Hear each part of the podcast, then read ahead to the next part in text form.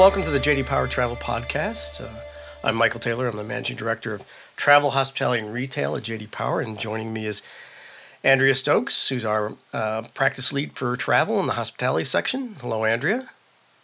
Hello, Happy New Year. Happy New Year. Yeah, it is January.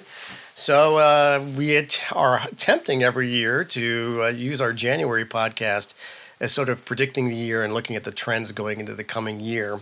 And uh, that'll be the topic for today's podcast what we see in the data at JD Power and what we see coming down the line. So I thought I'd start with um, probably one of the big news topics of this year is the performance of airlines uh, and air travel in 2023.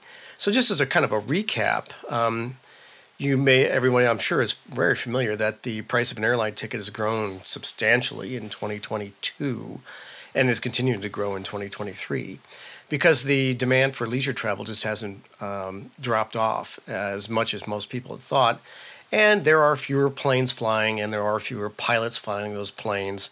And uh, I think everyone has noticed that the uh, load factor, or the percentage of seats being occupied in any one particular flight, uh, certainly is quite higher than it used to be pre-pandemic. So, I, what I see in the data for airlines is that there will be some slowing of demand as we go into 2023 for a couple different macroeconomic reasons, biggest one being inflation. Uh, we've had this pent up demand for leisure travel uh, post pandemic, where people were saying, I don't care what it costs, I'm going to Vegas. And they certainly did. Uh, but, you know, as Herb Stein, a famous economist, used to say, if something's too good to last, it won't. And I believe that's going to be the case here with uh, airline travel as we go into the second half of the year, is that we will see some slack in demand there. Uh, and prices will moderate a little bit. Um, now, financially, uh, the airlines, uh, from a cash flow perspective, are in actually pretty good shape. Um, their biggest issue uh, economically and business wise is trying to meet the demand as they perceive it they they could see they see in their numbers for schedules and routing that they could be adding more planes to the air and more flights and turning quite a healthy profit. Problem is the ability to get those uh, planes in flight. And my other prediction here for this category is that is not going to happen very soon. I'm, I'm sorry to say. Uh, getting qualified pilots is not something you can just do uh, at the flip of a switch or whenever you want to. You have to have those people meet certain minimums uh, for a number of hours in the air before they become co-pilots, and then co-pilots become pilots uh, and man up completely crews that can fly an aircraft, and that just isn't going to happen very quickly. So for airlines, um, what I see in the going the future is a slight slowing in demand, some moderation of prices, some good cash positions for the airlines as we go through 2023. But there'll be still that same nagging problem of why is my flight completely full? And why can't they have another route uh, where they used to have five?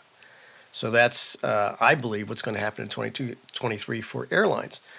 So, Andrea, what do you think is going to happen in 2023 with hotels? Well, um, it, you know, kind of on the topic of prices, uh, I I do feel the same way about hotel room rates. I do think room rates will moderate a little bit in 2023. Certainly, I think they are uh, coming down already. It remains to be seen, you know, in the high travel seasons of spring break, um, summer, if you know prices will will kind of go back up and maybe even higher. I i do believe there is still a little bit of pent up demand out there but i think with inflation as you said mike the price for everything else has gone up and consumers may be pulling back a little bit on you know discretionary spending um, like on travel. So um, i do think room rates will be you know a little bit um, lower than than last year. Um, you know, in terms of uh, you mentioned the financial side of, of the airline industry. In terms of the hotel industry, you know, those moderating prices will, you know, sort of moderate the revenues that hoteliers uh, will bring in in 2023. Um, I think hoteliers will still be looking for ways to save on costs of running the hotel, of which labor is the highest cost, of course, um, for running a hotel. And, and while, you know, the hiring situation in hospitality has improved, uh, I think you know 2023 will still be kind of a year where it's you know labor is still not where it was in the industry before the pandemic, and hoteliers are trying to figure out how to get by with fewer people uh, working in the hotel, and you know using technology, using other uh, tools that that they might be able to use to reduce uh, labor costs. So perhaps you know their their bottom line situation maybe won't really change from last year, which some hotels had a great bottom line last year again because of the high demand and because of the really really high room rates. Um, my other prediction was going to be uh, how many new hotel brands will be introduced in 2023. And I had an original prediction, but already in January, we've had two new hotel brands introduced one by Sonesta and one by Hilton. Uh, I'm not sure, maybe if there have been others. Um, it's not the end of January yet, so who knows? But uh, I so I originally predicted that there would be four new hotel brands introduced, but again, it's January and that's two already. So I think I'm going to bump up my prediction to five new hotel brands uh, to be introduced in 2023. So we'll see if that prediction comes true. All right, five. Okay, we'll mark that down. We'll check on that next January. So, just switching over to the you know, one of my other topics, which is airports, and really airports, of course, go right in line with airlines themselves. And we've seen oh the demand for you know, or actually a TSA throughput, kind of stalling around the mid 90s, high 90s uh, percentage wise of 2019. And that seems to be pretty steady. It might jump up a little bit, but of course, the swing factor here is business travel, which we're going to talk about later in this podcast. Um, but um, it looks like we're almost back to full capacity for most of the airports. One of the things that we've seen in 2021 and 2022 was the kind of the selective routing of the airlines. And of course, airlines are very sophisticated about predicting, you know, which routes are going to make the most um, profit for them, and how they should run those particular uh, routes. And there was a, quite a drop off on some direct flights into smaller uh, markets. Uh, the number of those reduced quite a bit in order to keep uh, airlines in the air and full of people and actually finally get you to the destination you want to get to, even though you might have to stop in an airport where you never had to stop in one before. And that will continue into um, 2023. So we've got most airports kind of fully recovered, some airports not recovered. San Francisco International is probably the most, um, oh, the biggest one that hasn't fully recovered as far as the passenger volume. That's simply because the tech sector isn't uh, traveling as much as it did in 2019, and also uh, travel from Asia, especially China, had not been uh, allowed or had been greatly restricted in 2022. And now, with the China market taking some of their restrictions off of travel, um, I believe we'll see some rebound for San Francisco. Um, so their volume will go up, and as we've seen with other airports, their overall satisfaction will go down because uh, they've had a very good year in the JD Power rankings simply because they've had quite a few fewer people at um, at San Francisco. Uh, but we're going to see the hub airports continue to be very very busy, simply because that makes the most sense for the traditional hub and spoke uh, airlines such as you know Delta, United, American, and to some extent Alaska. Um, and so you'll see those airports will be very very busy and some of the smaller airports will be infrequently busy, meaning they'll be busy for only a third of the day when they were busy two thirds of the day. And that makes a big difference in the way an airport operates and the amount of um, services they can offer based on the non aeronautical revenue of selling you food, beverage, and some retail at the airports. So, anyway, that's sort of the airports are going to go hand in hand with the uh, airlines, but uh, the staffing shortages uh, will continue to affect uh, airports, but not as much as it's going to affect airlines. Simply because obviously an airline pilot is much uh, harder to get a hold of and to qualify than someone to be a cash register uh, worker or a barista at a uh, coffee shop. So that's sort of what the airport outlook looks like for 2023. So, um, Andrea, what do you, you know, we, uh, we have a project that we're, we, we've been doing quite a bit that I think people are, are aware of with um, uh, on the predictions. We do predictions and uh, forecasting of business travel. So, Andrea, what, uh, what's the outlook for business travel in 2023? Yeah, I think uh, with you know the the main thing is is that transient uh, business travel that uh, struggled in 2023 or I'm sorry 22 and I think uh, you know I, I just don't think it's going to recover to 2019 levels this year. I think it's going to take another year maybe another two years. Unfortunately 2023 um, where you know maybe everyone would think the pandemic effects have been sort of reduced a little bit but you know companies uh, I think are concerned about the economy. They are uh, trying to reduce expenses, and unfortunately, travel is one of the places where companies tend to look for um, cost savings. So I think that transient business travel is uh, going to be affected by that. You know, most likely in the first six months of the year. That said, if the economy imp- improves um, you know, maybe uh, things will get a little better. But I think there are some forecasts out there that, you know, that really that transient business travel may not even come back until 2025. So it's it's quite a long time.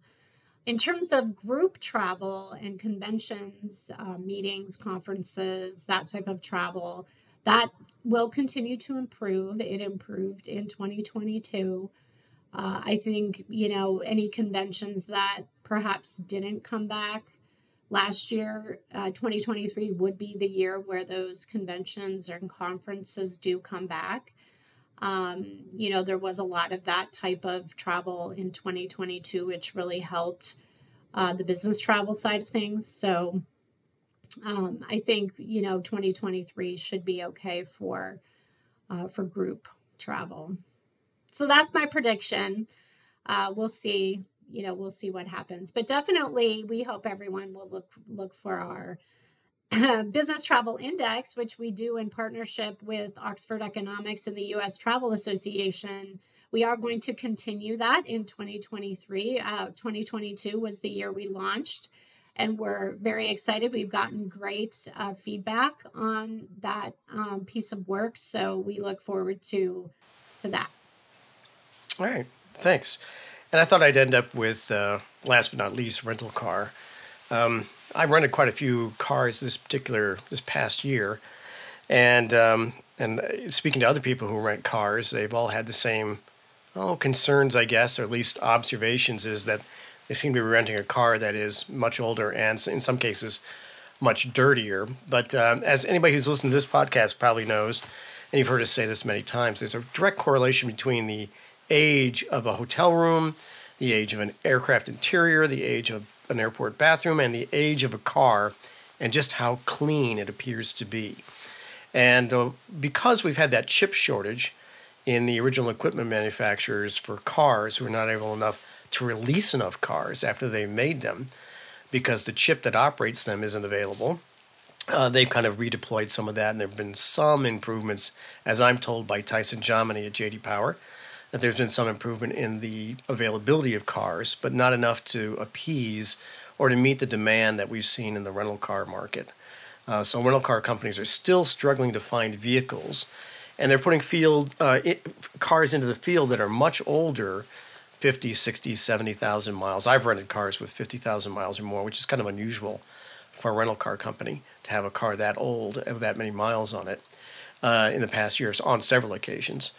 Uh, so they'll continue to do that because they're just not they're not going to be producing tens and tens of thousands of them for the uh, market for the uh, fleet market that um, the rental car uh, business operates with.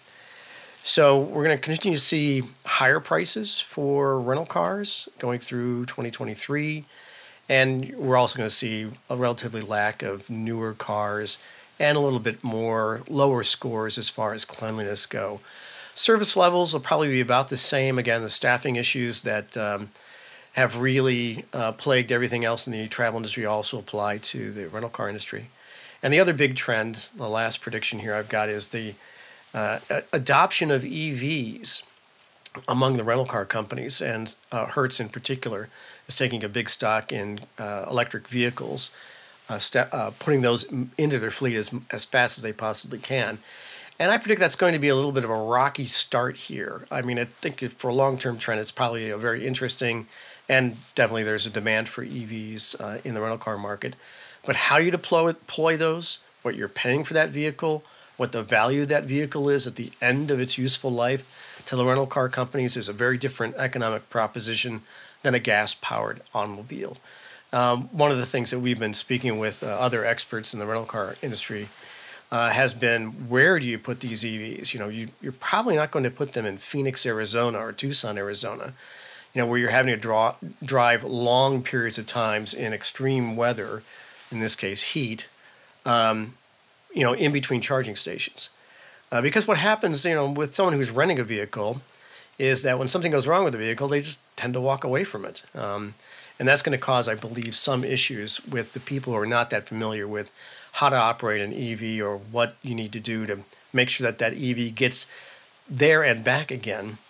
Because it's not the same as a gas powered automobile where it takes you know four minutes to put about 500 miles worth of capacity into a gas powered vehicle. It takes about 45 minutes to, I believe, get around 120 to 150 miles into an EV, uh, depending on the charger and, of course, the battery itself. So there's going to be an uptake in EVs for the rental car industry, but it's going to be sort of a rocky road as far as the customer service goes. And eventually, there'll be some learning that goes on, and uh, that uh, will probably be quite a bit of redeployment. Uh, and what kind of purpose you're using these EVs for. If you're going to be doing it in the city for business travel, probably a great idea. No problem finding a charging station. No problem, you know, rolling into a charging station if you get that battery too low, and then recovery of that abandoned vehicle or the vehicle that might have run out of charge is going to be much easier for the rental car company. But if you're going to be out in, say, Sioux City, Iowa, that might be a completely different story. So, in any event, that uh, those are the predictions we have for 2023. Andrew, do you have any other final thoughts for about 2023? Uh, no. Um, I think, you know, it'll be a, a, a, hopefully good year for travel. Of course, much better than some of the past years that we've seen. So, um, yeah, we'll we'll have to have to see by the end of the year how many predictions have come true. yeah, we'll have to keep score here. See what, yes. how, how well we do. right. All right. Well, thank you, Andrea. And again, this has uh, been the JD Power Travel Podcast with Michael Taylor and Andrea Stokes and we hope to hope that you'll listen to us the next time. Thanks very much, and thanks for listening. Thank you.